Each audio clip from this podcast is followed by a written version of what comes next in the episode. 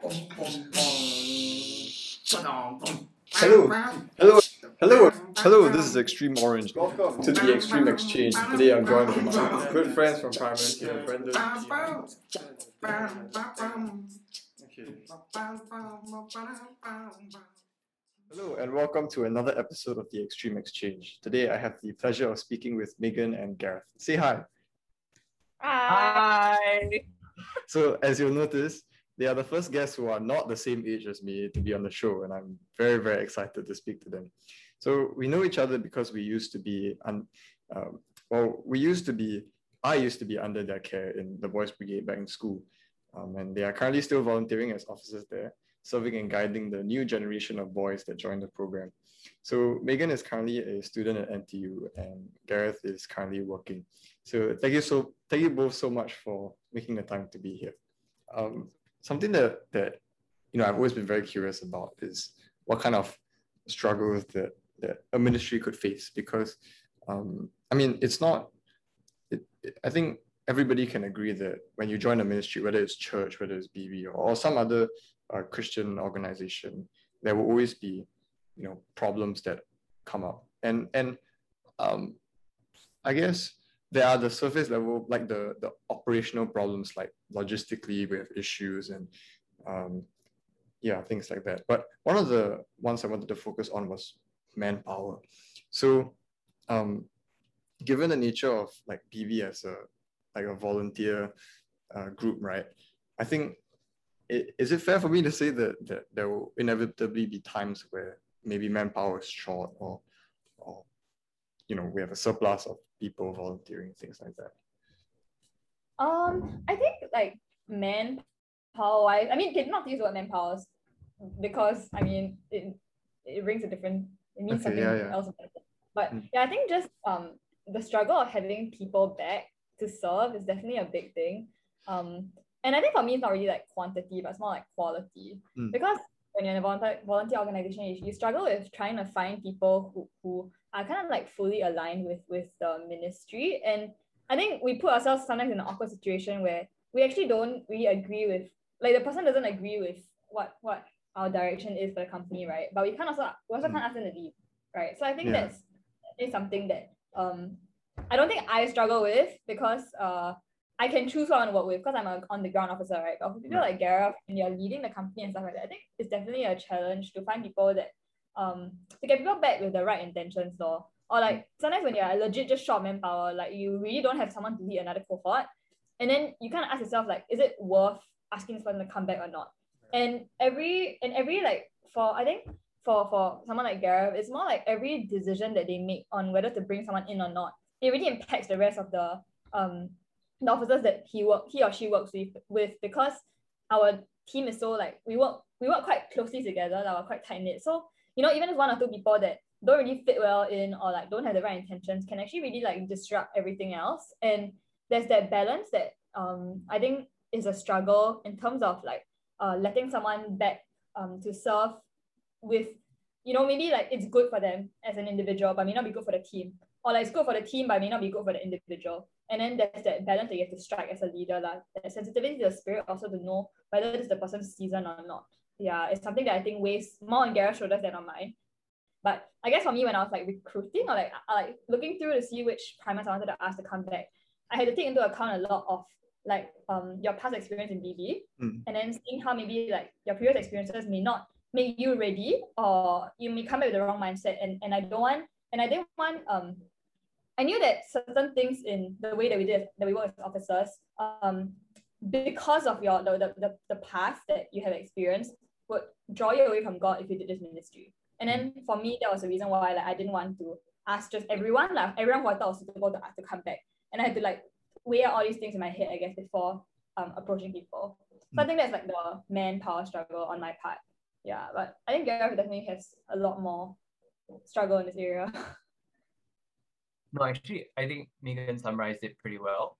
Uh, yeah, I think she said more than I wanted to say. Not not that I wanted to say less, but but yeah, you you you put it you put all my struggles into words. Um, I I I think uh let me let me give a more theoretical answer.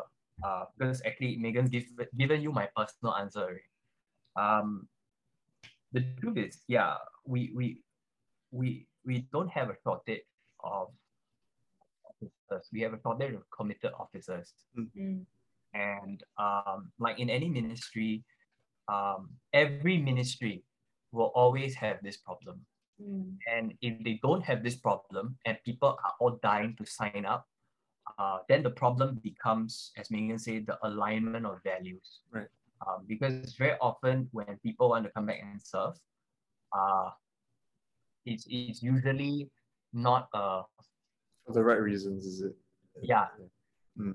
it's very hard to it's very hard to explain but the general idea is that if you're dying to come back and serve usually usually not all the time um, but usually most of the time it's not for the right reason Mm. people usually want to come back because they want to change things they, they want to they want to change things or they want to relive their experiences or they want to build their kingdom or Mm. their version of uh, a ministry which they think is better than the one that they have been uh, that they have gone through. Yeah. So it, it represents a big, big challenge for us. But um, speaking of which, um, I've heard many um, talked to many leaders about these kind of issues, like manpower issues, Mm. and everyone's going through the same thing. What we always say is that God will provide. I think that that is true to some degree. I and I and I, I think this may sound a little uh, uh, inflammatory to say that uh, it's not always the case. I believe that um, God's work done God's way will never lack God's supply. Hmm. Um, I think that was Hudson Taylor who said it, and he was a uh, he was a, a missionary who went to China. Okay, uh, he didn't have money, he didn't have a lot of things. But the fact of the matter is that we keep thinking that um, everyone wants their ministry to thrive and to survive. Mm. Um, and we think that because God is our backer, God will always supply. But if you look across history, there are so many ministries that have closed down. There are so many churches that have closed down. There have even been churches who have become mosques. Okay. So the fact of the matter is that we'll always lack manpower. Okay. Mm. And that lack is good because that lack reminds us that we must continually be dependent on Christ. And if we're not, then we just run this like uh, organization. You know, we have a very attractive program, we have a very attractive kind of ministry, and then um, it's all about packaging, and then people just come, and then it no longer becomes for the right reason. Mm. I, I get that people don't come for the right reasons all the time, you know. Um, but at the end of the day, I recognize that God um, can use ministry to change people. So it's always a balance. lah. It's like Megan said, lah, you know, there will never be such a thing as full alignment. Yeah. And um, you, you, you just sometimes have to take people as they are. But if if you you have to remember that, as I said earlier, we, we tend to see our officers as shepherds. If you take in a shepherd that can cause harm, then we have a problem. Yeah, so that, that's why we generally, when it comes to manpower, we need to exercise a lot of discernment. We need to exercise prayer, and uh, sometimes we need to not just pray really hard, but we have to challenge and speak to people. Although I've talked to missionaries before, and they believe that uh, all this can be accomplished by prayer alone, and uh, to some de- and and to a large degree, that's actually true. If you can, if you're willing to pray, and if God is willing to back your ministry, then Mm. you know God will provide. Yeah. So I guess since we're on the on that topic, right? We've we've raised like we've highlighted that this is an issue, or at least it's something that needs to be paid attention to. So how do y'all like practically go about trying to discern? I guess. How to practically discern. Yeah. I mean, if the answer is just you know careful prayer and speaking to them, it it, it makes sense lah to me. Is, is that is that what y'all do? Mm, I think for me, when I'm like what I mentioned just now, it's more um it's definitely prayer, like praying that I when I when I'm thinking through the thought process and stuff that I remember that at the end of the day it's God's ministry lah. And and when I do that, then okay, I think that must be a lot. Like when I when I make a decision or when I make like a a decision seemingly my own logic or like observation of situations around me, I will pray first lah so that I get the alignment. I know that I myself am aligned with God before um as I make those decisions and I trust that if I'm making a wrong decision, that his spirit will like let me know. Yeah. So um, I think for me, logically, it's to see what um, to see what the person has experienced, and that's why I said relationship building is very important. Because when I build a relationship with the person, I know what the person is like, and I know what I'm doing, right? I know what I do in the officers team and what an officer is meant to be like, and then I can see which person is suitable for that role or not.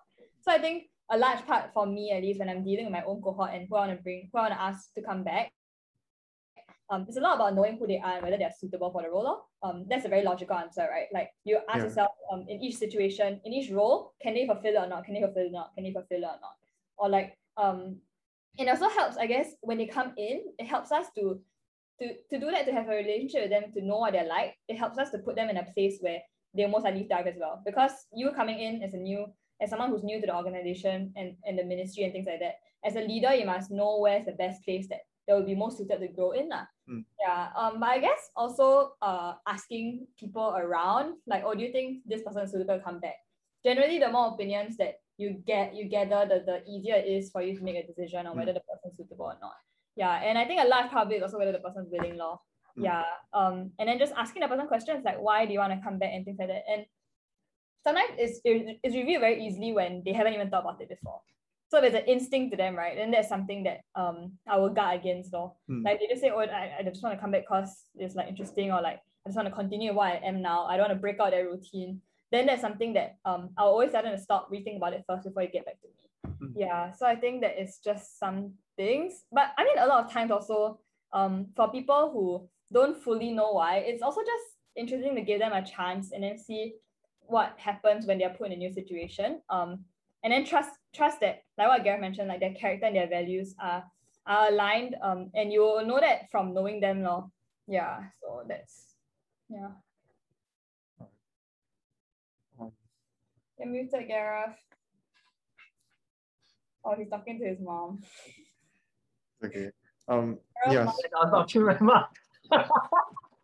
Gareth, mom, into room at one. Guest entrance. In just Okay, so um, I mean, okay, Gareth, do you have anything else that no, I'm gonna move on really? Uh, not really lah, but um, if if you have you heard of FAT? Yeah, yeah. Oh no. yeah, yeah, yeah. So we tend to choose fat leaders lah. Um, but mainly the, the, the thinking is mainly according to what Megan says. Um, but but um the, the standard ministry answer is to choose fat leaders. Fat leaders are faithful, available, and teachable. Yeah. So I, I think as I, I mean I wouldn't go into great detail, but the general idea is that you have to be available to serve. You if you every time are not free, I'm not free, then we no yeah. one can use you, God can use you, right? Then if you're not teachable, um, then you you you have your own ideas, you're stubborn, you, yeah. you don't deal well with others, that's a problem. And lastly, if you're not faithful, that means when there's a disaster, you go, or when the going gets tough, you go, or mm. You, you you you you're not consistent, then we have a we have a problem. lah. Mm. Because that we, we require this kind of people in ministry. Yeah. Um, for me recently, what um I've been trying to do with officers, and usually um what what I do in Koi is that I let the former OICs go and do their kind of thing, talk to them, and then we, we go through a list of people to talk to. Um, they're always unlikely candidates, but sometimes unlikely candidates can also do an incredible job. Um, after the OIC talks to them already and the OIC says okay, then I will talk to them. So I'll be like the final gate. Mm. When I sit down and talk with them, one thing I'll challenge them to do is to go and pray about it like and when I say pray about it, don't be like, uh, oh, you're going to pray about it and then come back to me. I want to hear, um, I want you to ask God for a green light. I want you to ask God for permission. Because as much as I believe that God directs people, I also believe that God also um, gives ministry um, as a gift to people to grow them, mm. to, for them to um, uh, become deeper in Christ and for them to enjoy relationships and friendships in ministry so um, if you want to serve in this area, ask for green light, ask God. And then when they have got that green light, I will sit down with them and ask them a little bit more what that green light is. Um, this is something new that we're doing. Um, it's something that we used to do with respect to mission trips. So when I was a boy, um, what Mr. Ng would do is he would he would tell everyone on a mission trip, you don't come for a mission trip unless God gives you the green light. Mm. That's just a mission trip, no. It's just seven Yeah. to 14 days. Th- This is this is way higher commitment. And so I don't think it is unreasonable for me to ask someone to really not just pray, like pray and like, oh, I didn't hear anything from God. So I think God is going That's along it. with whatever I'm saying Yeah. but but to really hear from God and have a certain level of conviction. And that con- level of conviction is important because when the going gets tough, when they're dry, when they're weary, um, when the work is starting to eat into them, I can at least point to what they prayed, what their conviction was, and say that, hey, God has called you here, right? Or at least you wanted to be here and God has said yes, right? So if God has called you to be here, then God's ministry will not let God supply. So you can go because you have God's backing, you have God's blessing, and God is leading you. So th- I think I think that's very important as a basis. So it's not just getting the right people, but really um, bringing God into the picture, letting Him be the one to send. Um, I hope I hope you all en- enjoyed that conversation. I mean, I hope that it was insightful in some way, or you know, got you thinking a bit more. Um, yeah, and I, I yeah, just thank you lah for taking the time to to be here as well. So um, thanks so much for watching, and I'll see you in the next episode of the Extreme Exchange. Goodbye. Okay.